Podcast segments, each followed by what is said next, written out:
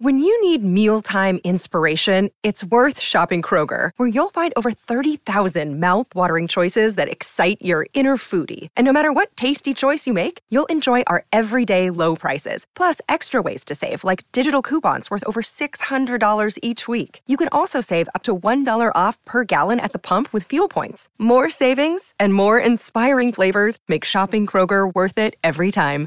Kroger, fresh for everyone. Fuel restrictions apply. Footy to start. When I was a kid, Hulk Hogan and Randy Macho Man Savage came together in the WWF as the most unlikely tag team. Two stars so big individually, you could never imagine them sharing the billing and the spotlight. And then when they did, they were dubbed the Mega Powers. It was spectacular. It was defining. It was brief. When I think about Max Gawn and Brodie Grundy together, I can't shake the image of the Hulkster and the Macho Man sharing one corner. It's happening. The two best ruckmen in the comp in the same team, and it starts for real on Saturday week when Melbourne begin their 2023 season. On Demons Membership Day, we're about to talk to Brodie Grundy. You've already heard from Max Gawn he's been my rival for 10 years, but I didn't realise how good he was in that 10 metre square radius. Probably very similar to Nick Nat in that way, that he's just, his repeat efforts is phenomenal. He can have, when we play against each other at training, he can have five or six touches in the space of three or four seconds, and I thought I was on top, and then bang, he's right back on top. So um, that's a serious strength of his. He's quick. He's as quick as our mids. Yeah, that's little things you don't sort of pick up on game no. day when you're up against him once a year. I've been involved in games where the two rucks doesn't necessarily work, but I've got no hesitation. I'm really excited to have him on. I've, I've, i mean, there'll be there'll be games that doesn't work that potentially won't work straight up, and then we might be right under the gun. But I think over the due course, I think it'll it'll work. Rivals become allies. What a glorious sports story this is. Brodie Grundy, hello and welcome. Hey, Jared. Thanks for having me on the program this morning. How are you making the adjustment from Max uh, Max Gawn being the great rival of your career to about to suit up together for real? Oh, mate, it's funny, isn't it? It's um, you know, your intro was uh, was really interesting just to listen to as a fan of the game, let alone um, you know, to actually be uh, the person that you're talking about. It is it is bizarre in, in many respects, but I'm super excited. It's um, it's a fresh change and a great opportunity to you know write some history and be a part of a, a really strong team. So we've been able to watch the documentary, and then I've I've heard bits and pieces from you, Brodie. Just coldly tell us why ultimately Melbourne. Yeah, look, it's it was an interesting one. It wasn't something that I thought, um, you know, heading into the 2022 season that that would be a decision I'd have to make. But um, look, it, it just boiled down to um, their presentation was was all class. Um, Max was in the was in the room, um, Richo and and Simon, and um, just their vision as a club really stood out. And and obviously, sorry, um, I'm really well settled in Melbourne, and um, yeah, trying to set up a life here. So um, that made things really easy for for me and my partner. What sort of relationship had you had previously with Max Brodie? I remember you, you, shared the stage on a night at the All Australians when you were both in that side, and um, there there was a lovely dynamic between the two of you, notwithstanding that those Queen's birthday matches are, are, sort of so big in your careers. Yeah, look, um, it's been it's been really it's been great. Look, to be honest, I've I've really enjoyed my time so far, and Max is a really charismatic um, person. I'm sure as you would have had him on the program this morning by the sounds of things, he's um, he's great fun to be around, and as a teammate now, um, I'm learning lots from him individually as well.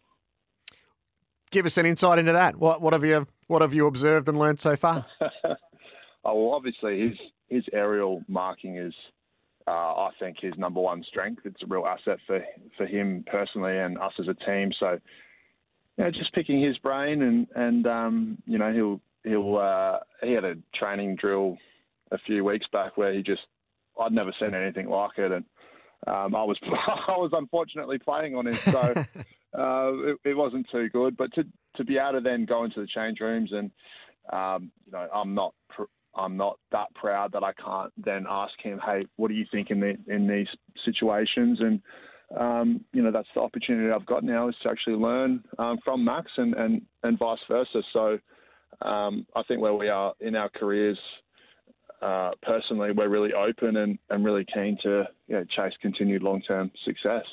Will it work? I, I, hope so. Yeah, look, we're really optimistic about it, and um, so far in the preseason, we're you know it's a, we're, we're tempering our expectations, but we're having heaps of fun um, as individuals and within the team. So I think that's the most important thing. And for me, when I'm having fun playing footy, it's it's usually when I'm playing my best.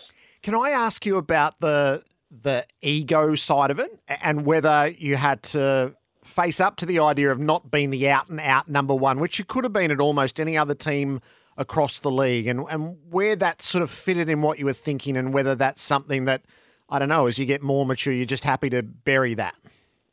Mm, it's really interesting, Jared. Um, it's a great, great question, and you know, as athletes, we we all have an ego, and it's something that you need to temper from time to time, or it's something that you need to wake up um, and use it to your advantage. But um, for me, it was actually a a sign of of Max actually, you know, being so encouraging about me coming across that I, I thought that was a really good show of faith, and um, we were able to meet in the middle. And you know, he's obviously been a, a champion player for a, a, very long time, as he likes to remind me. He's got six All Australian jackets, so um, it was it was more a, a show from his side that he he he wanted me to come and, and play with him, and um, I think you know the Melbourne Footy Club they've made that dynamic work in the past. So there'll be an element where you know you know I'll spend less time in the ruck, and I'm okay with that. So you know it's just the evolving nature of my career personally and professionally, and um, I think that comes with age, Jared. So um, yeah, I'm maybe a little bit more wiser and get to spend less time, um, you know, bashing and crashing. Which, yeah, might be a good thing. Yeah. Are you eager to explore what else you might be in various places on the ground? Yeah, well, I missed so much of last year, and actually just coming back into preseason training and, and getting involved um, in and around the stoppage or forward. I just, I just remember just thinking, oh God, I can actually play footy. You know, you forget what it feels like. Um, so I'm just seeing it as a really fresh slate and opportunity for me to reinvent myself in many ways. And, um, you know, to be able to, I don't think I've ever started a game forward. And I've, um, I was doing that in our, some of our preseason games. And um, so, yeah, mate, I'm, I'm just really excited and seeing it as a fresh start in, in you know, all respects. So, w- will it be a big moment when you run out onto the MCG in the Melbourne Guernsey for real on, on Saturday night? Is that a is that a big moment in your life? I think it is. Yeah, it is. It's uh, it's certainly a a changing of the changing of the chapter, isn't it? Um, you know, people, even my family, just saying to me still, um, you know, my face and my my uh, my name is just you know synonymous has been with Collingwood for the last ten years, so they're still getting their head around it, but they're super excited, and I'm really excited. They're all coming over for the first game and um, really on board, and um, really looking forward to what we can do this year. Was there a sense of hurt that you had to work through? Brodie through the through the trade period, through maybe before that, or even uh, in your in your travels to Morocco, to to just um, get through what what's something that you hadn't uh, chosen for yourself, perhaps? Yeah, I think I had a lot of time to to process um, what was going on because I wasn't playing. It was actually, I think it was actually probably a good thing um, considering the circumstances that I was able to be quite level-headed and, and have that perspective about the situation and able to process that over you know, as the season was unfolding, um, and there was a lot of unknowns throughout that period. But as things became more um, you know, revealed themselves, I was able to just take that in my stride and try to try to do it as professionally as I could. You know, at the end of the day, um, you know, we do exist in an industry that is uh, a, a, business, and um, you know, I'm, I'm, studying a master's of of business administration. Yeah. So I'd like to be able to think that I can put on that hat and, and understand that. But you know, having said that, you, you, do play a long time at one club, and you know it does take time to make that adjustment. But coming back from my off season, I thought that was really important for me to get away and to be able to then come back, draw a line in the sand, and almost start afresh. It felt like I was an 18 year old kid, sort of coming in and, and learning the, the faces and the names and the culture and the ways of working of the Melbourne Football Club. I felt um, sort of really rejuvenated in that in that respect. So it was nothing but um, excitement as soon as I. Uh, as soon as I walked in the door. So, so the analytics, so you can rationalise it on the business side of things. Did you have a day because that the contract you signed, I imagine, would have settled in your mind. Okay, so I'm I'm Collingwood for the rest of my days. I'll never have to address that again. Did you have a day where you go, "How the hell is this happening to me"?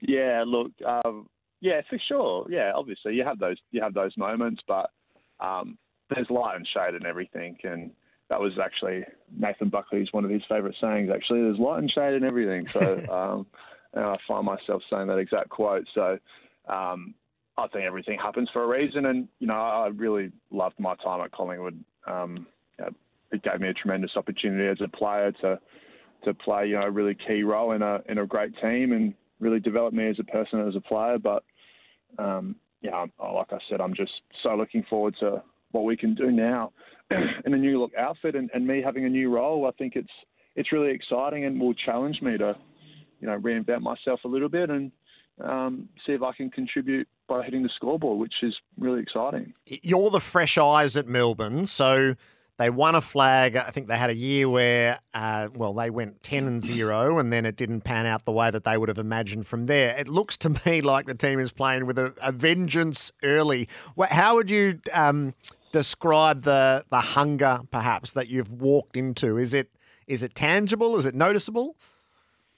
Oh, Jared, absolutely. As soon as you know, me and Lachie Hunter are chatting about it um, consistently uh, as we've come in, and um, you know, you you can't help but just be astounded, really, by the the expectation and the level of attention to detail and and everything that the team does. I mean, largely the way AFL industry operates, the um, you know the equalisation and such, the operations are, are pretty similar, but in terms of the team and, and just the little dynamics, um, I've, I've, noticed there there is a difference, and um, I can see a real a real uh, work ethic um, and excellence.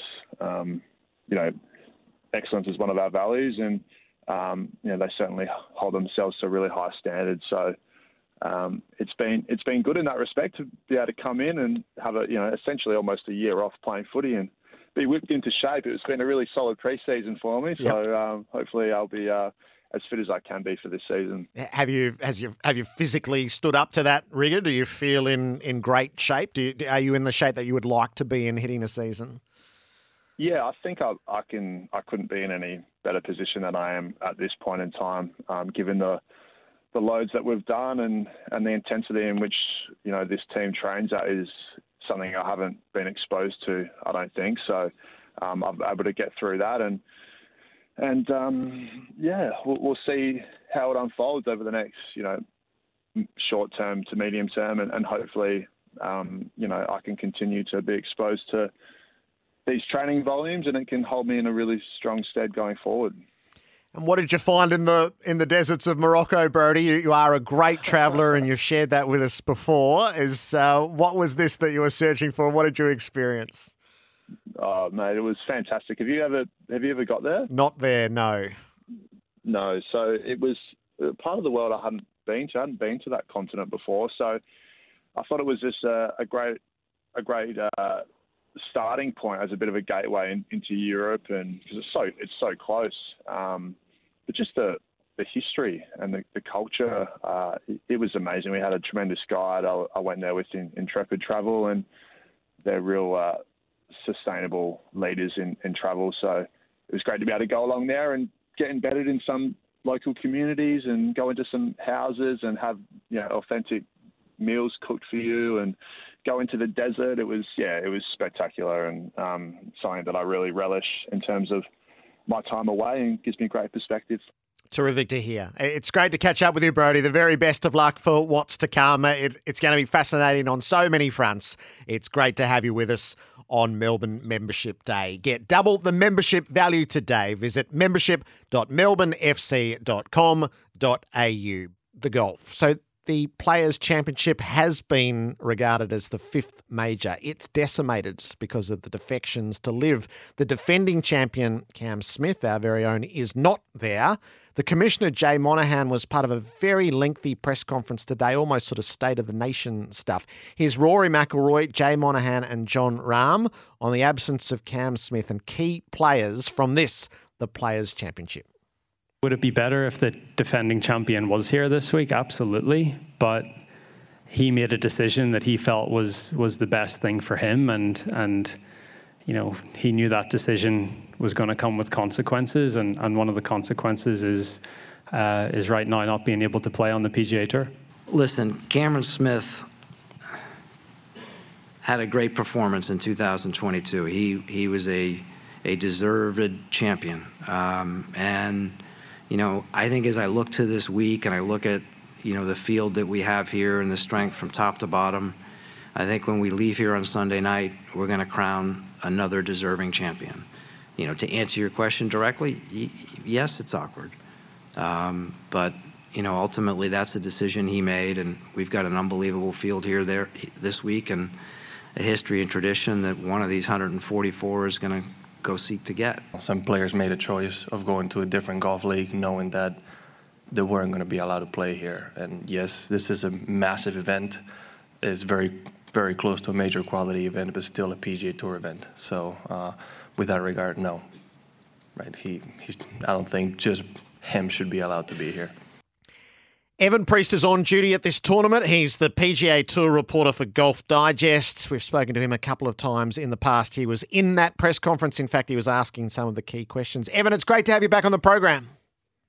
Thank you, Jared. It's good to be here live at TPC Sawgrass, getting ready for a uh, massive Players Championship, elevated, you know, $25 million purse. Nice work if you can get it. And uh, it's all fired up, albeit without the defending champion. But the show must go on, and uh, it's yeah, looking forward to a good week. It's been such an interesting build-up, which you will have lived firsthand. We've been watching it here. There's been extensive coverage, and then we've just played some of the the commissioner's press conference, more than a, an hour of, of questions regarding. Um, the the current state of the USPGA and and LIV's influence and all. Put us inside inside that press conference, Evan. Yeah, it was an interesting one. He, he, fielded a, a, range of questions from reporters from all topics, from you know obviously LIV golf to the schedule changes, which are quite drastic, that are coming into effect for the top players and the top um, events next year. Um, at, at, times it was you know a little bit tense, but it was probably you know he, he was probably thinking he got he got off lightly in terms of the, the, the grilling from the press room, um, and uh, he sort of he released some details, but some questions sort of remain about how these that the top, you know, 12 events on the PGA Tour are going to look and feel next year. But uh, there was also a question from myself about, you know, just the, the, complications of not having the defending champion, our own Cam Smith, um, not being here, having to plan an event without the defending champion being there, but also the fact that he lives in the area, just just what that's like for the PGA Tour commissioner. And uh, I thought he handled that answer well enough. He, he said that yes, he acknowledged the truth that yes, it's a little bit awkward, but at the same time, you know, he'll always be the players' champion, um, and we celebrated his win, and it's just sort of we have to move on from here and, and, and focus on who is he. So it felt like there was sort of the element of state of the nation about it. Eh, how fascinating are you finding this phase in golf around reform that is coming? It, there's clearly influence from the rebel faction. How are you reading it all?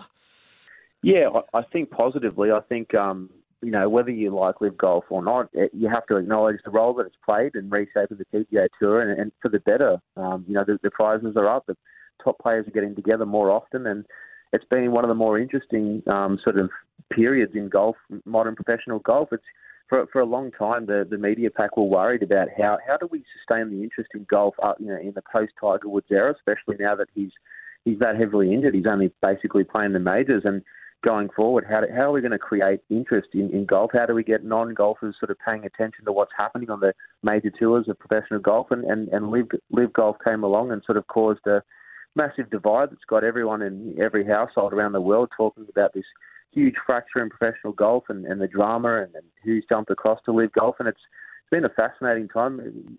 Probably never a better time to be a golf writer, to be really yeah. honest. There's never been more interesting stories to cover. So it's I, I really don't see an issue, and I and I sort of have really enjoyed the past 12, 18 months. It was interesting to listen to Rory McIlroy. It was yesterday, who has been the most strident, and he did.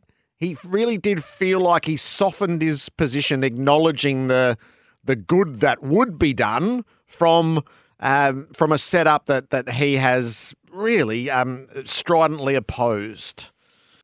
Exactly. You know, I, you're right. He's been the most vocal critic of, of LIV Golf, and, and obviously just just hates the idea of it.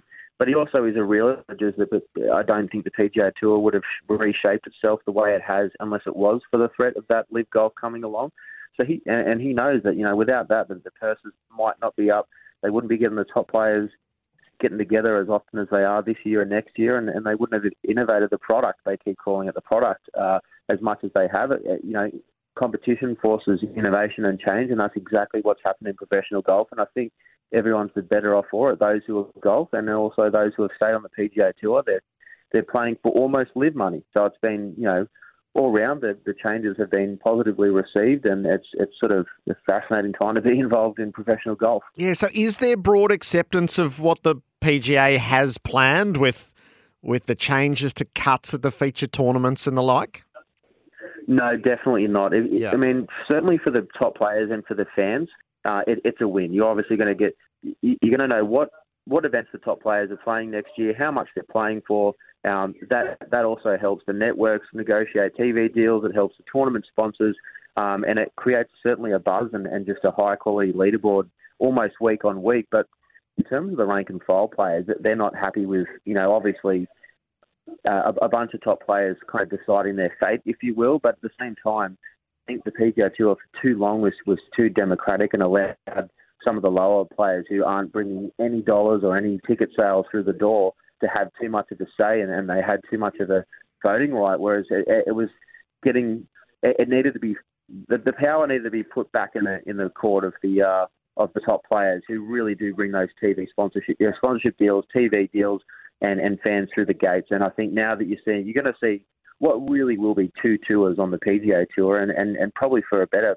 but also at the same time, you know those those rank and file players, they'll be they'll be able to play their way into these top events, and it will create interest among those kind of lesser events in between these little gaps of huge events, um, and it kind of creates another storyline for, uh, for fans to get behind.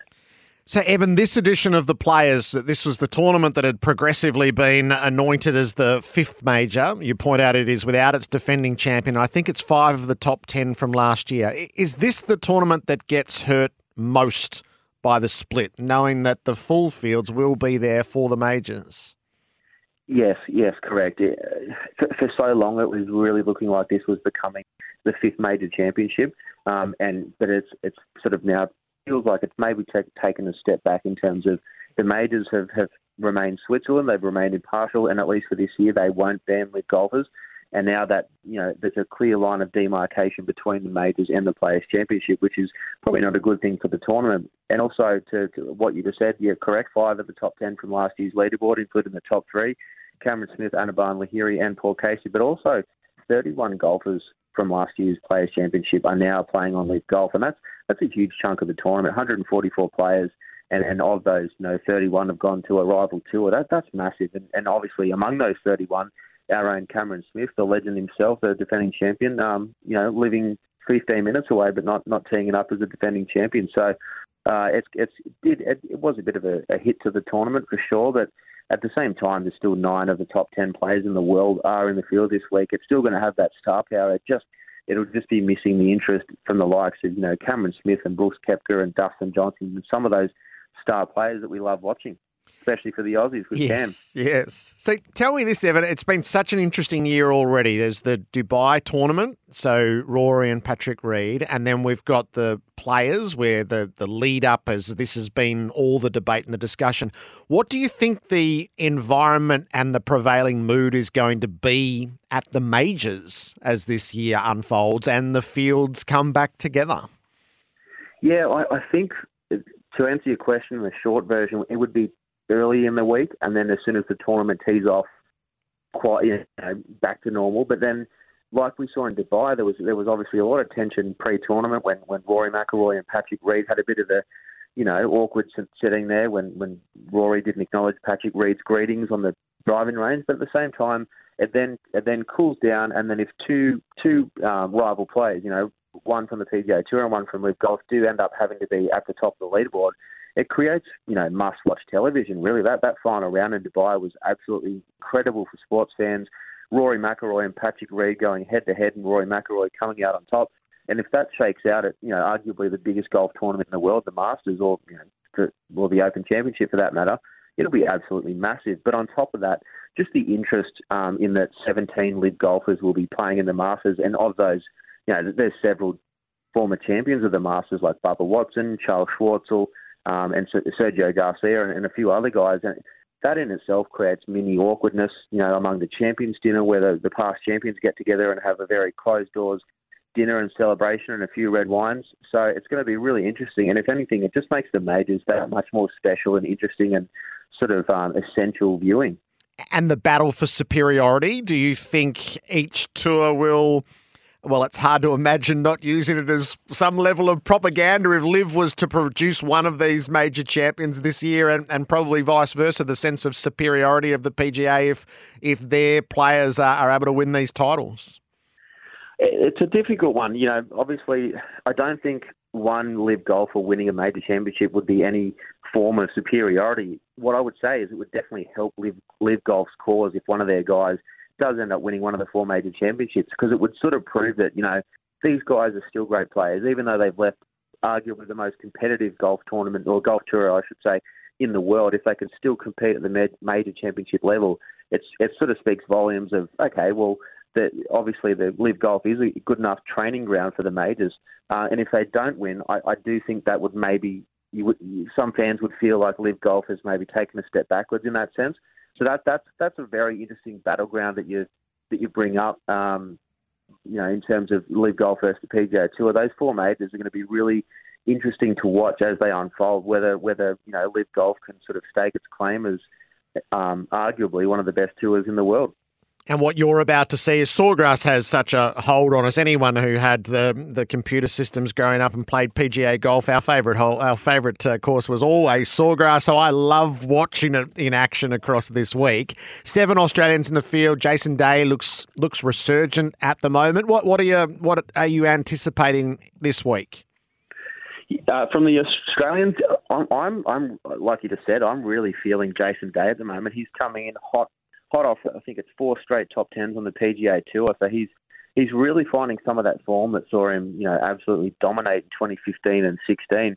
Um, and and this is of course uh, a tournament that he won back when it was in May and it was a little hotter and, and maybe firmer and faster back then. But uh, now that it's back in the calendar month of March, it's a different golf course. But at the same time, Jason Day has all those good vibes here. He won here in 2016. He opened with a course record equaling 63 and, and really set the place on fire. So I, I, I like him as our leading Aussie this week, but we've got some great prospects. You know, we've got Harrison Endicott is, is a really promising up and coming player from Sydney. He, he's really loving the fact that he's here for the first time, and and uh, of course Adam Scott, who won here in 2004, he's always got good vibes here, and I think he's had uh, about 50% of his starts at TPC Sawgrass have been top 10, so it's a place that he loves.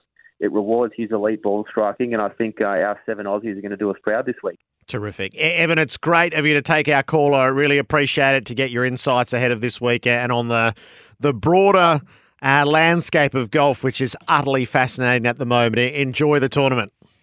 Thank you, Jared. Thanks for having us on. Evan Priest on the ground at Sawgrass, PGA Tour reporter for Golf Digest.